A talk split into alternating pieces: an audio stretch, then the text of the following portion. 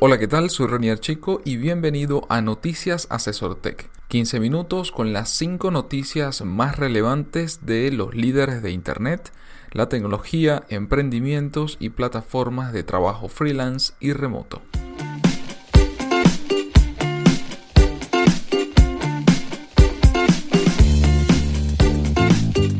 Cada lunes, Félix Bolívar y mi persona te comentaremos la información más relevante para que inicies la semana con buenas noticias. Bienvenidos al episodio número 24 de Noticias Asesor Tech, un lunes más donde le informamos y compartimos nuestra opinión acerca de lo que ocurre en el mundo de la tecnología, la innovación, los negocios digitales y en especial el impacto que tiene en América Latina. Esta semana, una semana bien movida, ya lo adelantaba el día viernes en una de mis publicaciones en Instagram, donde les comentaba que habían dos noticias que habían estado en boga durante toda la semana y que íbamos a comentar precisamente el día de hoy. Así que la primera noticia se trata de la neutralidad de la red. En Estados Unidos se encuentra bajo amenaza y esto no pinta nada bien para el futuro de Internet. Los sitios de Internet más utilizados se unieron en el Día de Acción para salvar la neutralidad de la red. El pasado mes de abril, la Comisión Federal de Comunicaciones, FCC por sus siglas en inglés, presentó una iniciativa que plantea reformar el orden de Internet abierto que defiende la neutralidad de la red por considerarla una regulación excesiva que ha dañado al pequeño empresario y ha minado la inversión en infraestructura de telecomunicaciones. La neutralidad de la red supone que todos los proveedores de Internet deben tratar todos los sitios web de manera equitativa, prohibiendo el bloqueo o la ralentización de los sitios web que no estén alineados con los intereses políticos o comerciales de las empresas de telecomunicaciones. No voy a nombrar cuáles son, porque seguramente las conocen, pero las más importantes de Estados Unidos y de, Latinoamérica y Europa. Mientras el gobierno, la industria y las organizaciones civiles se encuentran en conversaciones que podrían derivar en una reforma al algunos de los sitios de internet más utilizados por los norteamericanos específicamente, se unieron el día 12 de julio, que es el día de acción para salvar la neutralidad de la red, para manifestar su inconformidad ante los planes de la FCC y la administración de Donald Trump. Entre los participantes figuraron empresas como Google, Facebook, Twitter, Netflix, Amazon, Kickstarter, YouTube, Reddit, Twitch, Etsy, Tumblr, entre otras. Todas ofrecieron canales para continuar las protestas, algunas permitían enviar correos electrónicos o escribir comentarios sobre el tema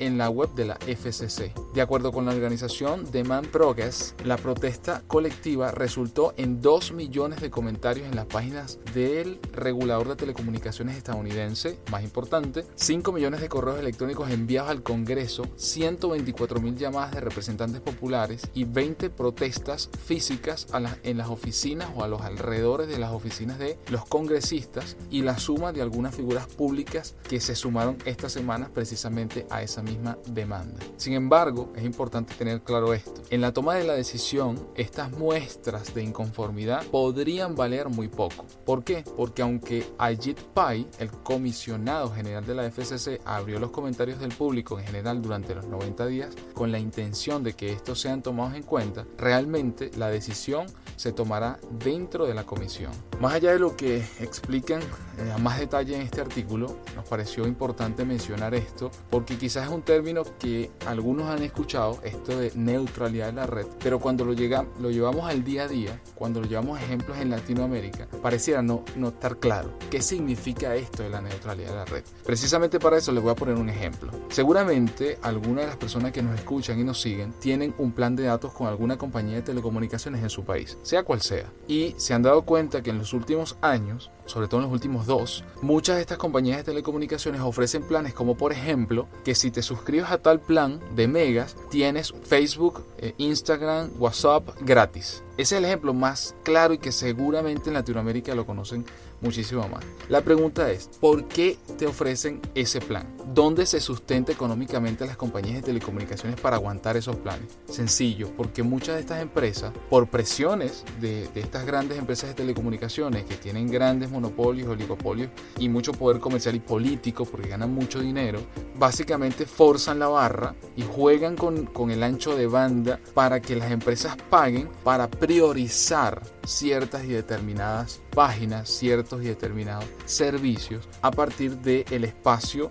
de a nivel de velocidad, de descarga o de carga que ustedes pueden tener en su móvil o pueden tener en el hogar o en la oficina. Básicamente esto de la contratación de un servicio de internet, imagínenselo como, como que están contratando una tubería y esa tubería tiene un espacio, tiene unas medidas y, y ese espacio, esa medida es precisamente la velocidad de conexión. Muchas de estas empresas de telecomunicaciones priorizan sus servicios, sus servicios de televisión, sus servicios de,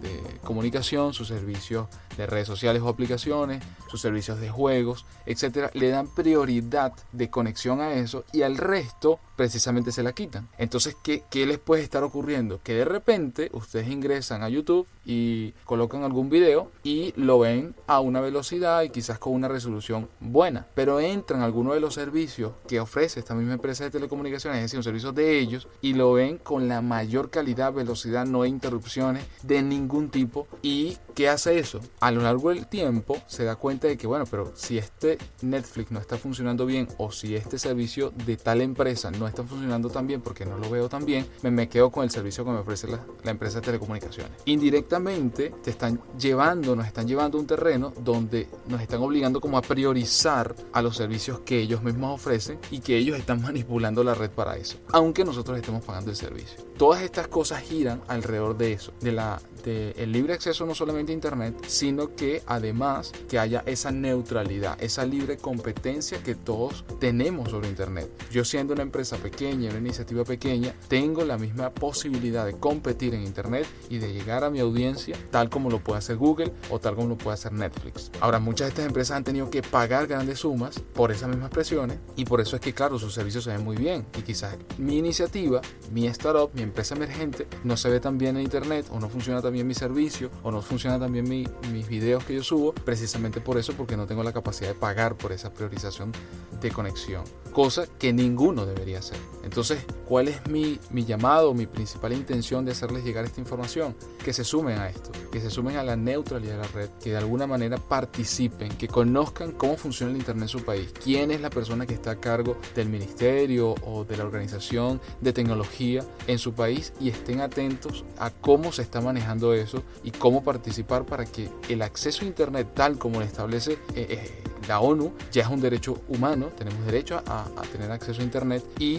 tenemos también el derecho de tener la libre competencia y la neutralidad sobre el uso de la misma. Me imagino que conoces algo de este tema, Félix. No quiero seguir extendiéndome porque me gustaría también que, que dieras tu opinión al respecto. Sí, lo, bueno, es algo, un tema que ha estado bastante este, en boca de, mucha gente desde hace varios meses, incluso años. Y, y bueno, sí, como de segundo en el tema, en lo que tú comentas, de que tenemos que estar atentos, participando para, para lograr